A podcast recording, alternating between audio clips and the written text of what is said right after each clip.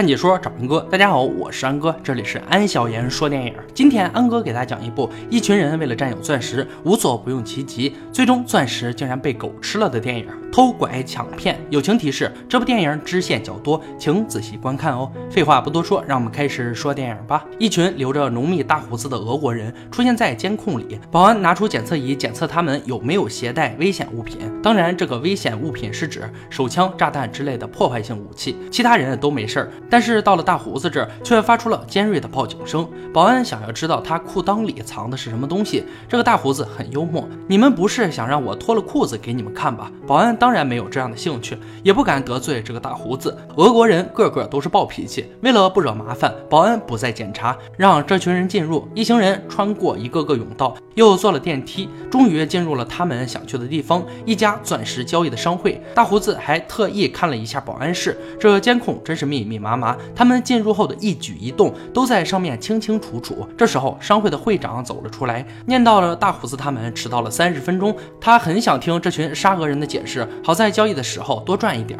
但这群沙俄人可没打算付一分钱。刚才那个在安检发出声响的大胡子，去掉胸前的伪装，赫然一把把手枪就在眼前。大胡子的同伴很快控制了局面，商会会长被吓得够呛。这群沙俄人很容易弄到了钻石，但这哪是一群沙俄人？当他们得手回到藏身之地后，就卸下了大胡子。领头的是一位纯正的美国人，因为他的右手只有四根手指，所以人们都称呼他为四指弗兰克，是个钻石大盗。接下来将由他护送一枚八十六克拉的巨型钻石，从伦敦前往纽约，交到老板白胡子手中。当然还收获了一些小钻石，这些就直接就地消化，交给在伦敦白胡子手下秃顶让他处理。而另一边的故事也在上演，地下拳赛经纪人斯坦森。和助手大傻正在训练他们的拳手大壮，计划参加地头蛇四眼举办的地下拳赛。斯坦森对于助手为他准备的办公室非常不满意，他需要一台舒适的房车，早就和吉普赛人皮特谈好了一万美金。斯坦森助手大傻不喜欢吉普赛人，于是带上了拳手大壮保驾护航。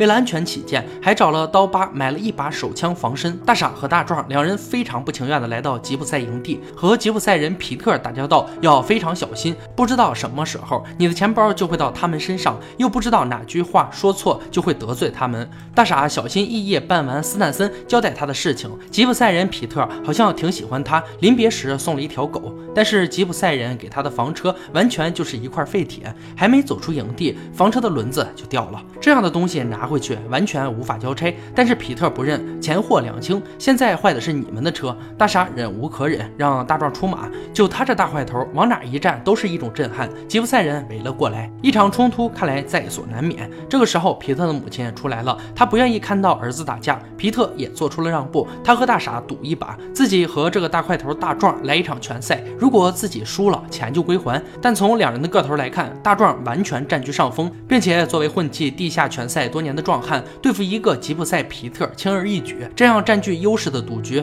大傻自然接了。但是他万万没想到，大壮只是中看不中用，皮特只用一拳就将大壮。撂倒大壮倒地不醒，这可给斯坦森带来了无尽的麻烦。他已经和四眼约定好了比赛，并且保证第四回合大壮倒地。现在倒好，他的唯一拳手昏迷不醒。四眼可是一个惹不起的狠角色，杀人不眨眼。如果让他觉得别人欠他的，那么这个人绝对完蛋了。四眼养了一些猪，这些都是他处理尸体的完美工具。斯坦森看着无人可用，想到了那个击倒大壮的吉普赛人皮特。斯坦森打算用一万美金要邀请皮特打假赛，但皮。特不要钱，他只要一辆崭新的房车。斯坦森看着大傻，到底是谁想要房车？最初他们可是带着一万美金来到吉普赛营地买车。的，现在倒好。要为了让吉普赛人走上拳台，斯坦森还要赔进去一台房车，但是他没有选择。四眼这边惹不起，只好答应皮特。另一边，故事又回到了四指弗兰克这边。四指弗兰克的行踪一早就被一个军火商透露出来，他们盯上了弗兰克手里的超级钻石，但弗兰克后面的背景白胡子不好惹。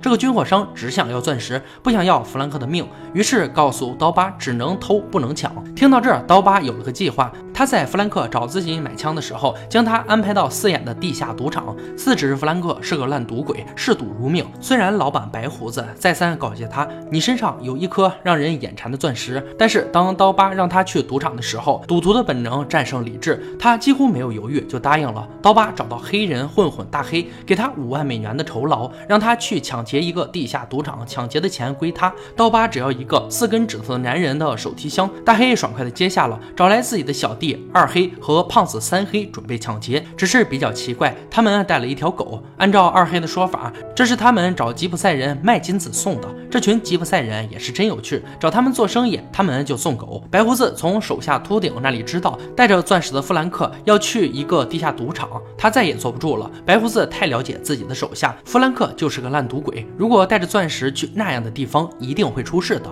于是他用最短的时间从纽约飞到了伦敦，一定要找到弗兰克，拿回钻石。胖子三黑把车停在了地下赌场的门口，他们不知道的是，他们要抢劫的四指弗兰克，此时正被他们堵在身后的车里。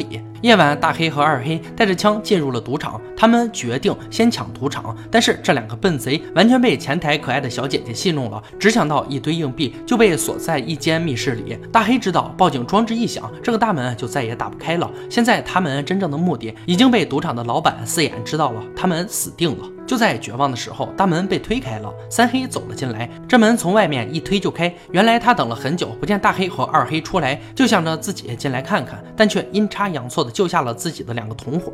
不得不说，三黑一个人的智商就弥补了另外两个同伴。在开走车后，后面车厢里拖着手提箱的弗兰克走了出来，只有三黑一个人看到，而他也是唯一一个没有忘记他们目标的人。于是下车去抢手提箱。本来他们只是想带走箱子，但是弗兰克将手手提箱和自己的手锁在了一起，没有办法，三黑只能打晕弗兰克，将箱子和人一起带走。而地下拳赛并没有受到影响，观众的呐喊声淹没了上面蹩脚的抢劫发出的枪声。但是赛场上，吉普赛人皮特一拳就让呐喊声戛然而止，因为他一拳 KO 了对手，这完全和剧本不一样。照着计划，皮特应该是在第四回合被对手击倒，这样地下拳赛的组织者四眼才能赚钱。现在倒好，一拳 KO，四眼输了好多钱。更重要的是，跟着他下注的几个大哥对四眼非常不满。此时画面又回到了那几个呆贼，他们带走了手提箱和弗兰克，来找刀疤让他验货。几个小混混抢劫赌场没有成功，只得到五万酬金，不满足，于是他们准备敲诈刀疤一笔，用一个假的钻石骗刀疤，让他分一半给自己。刀疤可是一个军火商，从来不吃这一套，进门直接一枪打死了绑在椅子上的弗兰克，逼迫大黑将钻石交出来。大黑指了指被刀疤打死的弗兰克。说真钻石在他皮箱里，密码只有弗兰克一人知道。刀疤也是一个狠人，知道死人已经不可能说出密码，于是他将弗兰克的手一起砍下，用报纸包好，带着手提箱离开。而四眼被斯坦森害惨了，不过他不打算要斯坦森的命，他还有一些利用价值。接下来他还要组织一场地下拳赛，他指名道姓要那个吉普赛人皮特上场，和上次一样，第四回合皮特倒下。如果这次斯坦森再搞砸了，那么他和大傻都将被四眼拿去。喂猪，四眼告诉手下去找到那几个抢劫赌场的贼。手下认识其中的胖子三黑，通过他找到了大黑和二黑。四眼从他们这里知道，原来还有一个八十六克拉的钻石，这笔横财四眼可不打算放过。他扣留了三黑，给了大黑和二黑三天的时间去找到钻石带回来。他可不相信这两个小混混敢在他这个蛇头面前耍花样。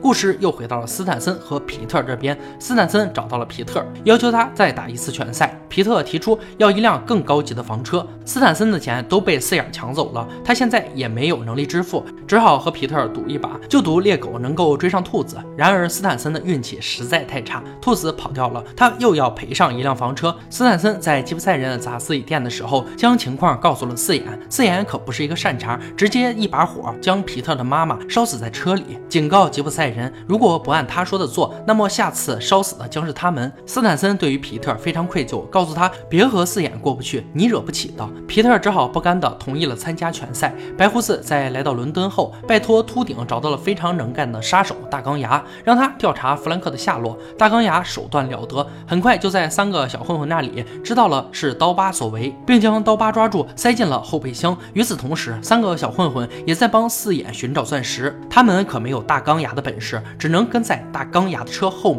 寻找机会。斯坦森和大傻开着他们的车，刚从吉普赛营地回来。这四帮人在命运的捉弄下碰到了一起。先是大傻一把把斯坦森的牛奶扔出窗外，大傻不会想到这个随手的举动却害了白胡子和大钢牙。他们的挡风玻璃被牛奶遮挡了视线，一头撞到了旁边的栏杆处。车子停下之后，后备箱的刀疤跳了出来，头上还蒙着麻袋，就这样站到了街道上。三个小混混研究这种仿真枪到底能不能杀人。大黑索性开了一枪，直接震碎了车窗玻璃，车内一阵抱怨声。开车的三黑都忘了看前面，结果就撞到了正站在街上的刀疤。不得不说，这三个呆贼真是为了搞笑而生。三把枪对着大钢牙，结果被人家三言两语就赶走了。但是他们的运气却是出奇的好，就在大钢牙和刀疤火拼的时候，三个呆贼拿走了钻石。很快，大钢牙就找上了大黑，二黑让他撒谎说钻石不在身上。白胡子和大钢牙就押着这三个呆贼回到了住处，却发现这里里已经被一只狗弄得乱糟糟的。二黑急中生智，告诉白胡子一定是狗吞了钻石。白胡子还真信了，就准备抛开小狗的身体。二黑心软了，他不忍心小狗就此殒命，拿出了钻石交给了白胡子。白胡子确认就是这个钻石后，高兴没过一秒，这只狗就冲了过来，一口吞掉了钻石，跑掉了。随后，白胡子愤怒地拿起枪扣动扳机，狗没打中，却打死了能干的杀手大钢牙。白胡子心灰意冷，钻石不要了，他要以最快的速度逃离这个倒霉的地方。英国太可怕了。另一边，皮特在参加地下拳赛前喝得酩酊大醉，斯坦森非常担心他搞砸了。现在他和皮特都没得选择。四眼为了保证这场比赛不再出差错，他已经派遣了全副武装的手下去了吉普赛的营地。只要皮特坏了他的好事，那么他将血洗吉普赛人营地。到时候，斯坦森和助手大傻也跑不掉了。还好，最终皮特走上了擂台，但是结局和上次那么相似，皮特差点一拳 KO 了四眼的拳还手。还好这个拳手有点料，爬了起来。皮特不能还手，只能挨打。这样憋屈的比赛让他难受。从开始作假的挨打，到后面被打的丧失还手的能力，皮特就像一个沙袋被对方暴揍。斯坦森告诉皮特，不能这样一直挨打，如果被发现我们打假赛，这样会有麻烦。观众的呐喊声陷入了疯狂。第四局到了，只要皮特这次倒下不再站起来，一切就结束了。但是皮特站了起来，紧接着一拳放倒了刺眼的拳手。这个结果是所有人最不愿意看到的。四眼这次不仅输了钱。还丢了自己的信誉，那些大佬不再信任他，那么斯坦森和那些吉普赛人就必须死。四眼正准备命令杀手杀死那些吉普赛人，可却接到了自己手下死亡的消息，正是那些吉普赛人干的。四眼回过神，发现从自己的车里伸出了两杆枪，也是那些吉普赛人。四眼和他的手下就这样被人杀死了。隔天，斯坦森和大傻出现在吉普赛人营地，这里已经人去楼空，他们觉得自己就像傻子一样，被两边人操控着戏弄。这时候，一帮大汉围了过去，询问他们在干什么。对方拿出了警察证件。斯坦森正发愁找什么理由，突然一条狗跑了出来，这很像当时他们买房车吉普赛人送的那只。于是谎称他们找狗。大傻抓住了这条狗，这条价值八十六克拉钻石的狗。这个结果是他们之后在医院知道的。这条狗除了吞掉钻石，还吞掉了半只鞋和一个吱吱响的玩具。但是这只狗也变得不一般了，因为它消化了两克拉的钻石。斯坦森终于将八十四克拉钻石卖给了秃顶，而秃顶的老板就是白胡子。他打电话给了白胡子，白胡子又以最短的时间赶回了英国。故事到这里也就结束了。这部偷抢拐骗作为黑色幽默喜剧犯罪片，虽然在名气上弱于两杆大烟枪和低俗小说，但是在故事的严密和逻辑以及精彩程度上，一点都不输以上两部作品。通过多线交叉叙事的方法。将不同的人物和钻石紧密联系起来，让这个故事紧凑饱满，笑点密集，精彩的蒙太奇手法让观众目眩神迷，实属一部黑色幽默的上乘之作。好了，今天解说就到这里吧。喜欢安哥解说，别忘了关注我哦。看解说找安哥，我是安哥，欢迎大家订阅我的频道，每天都有精彩视频解说更新。我们下期再见。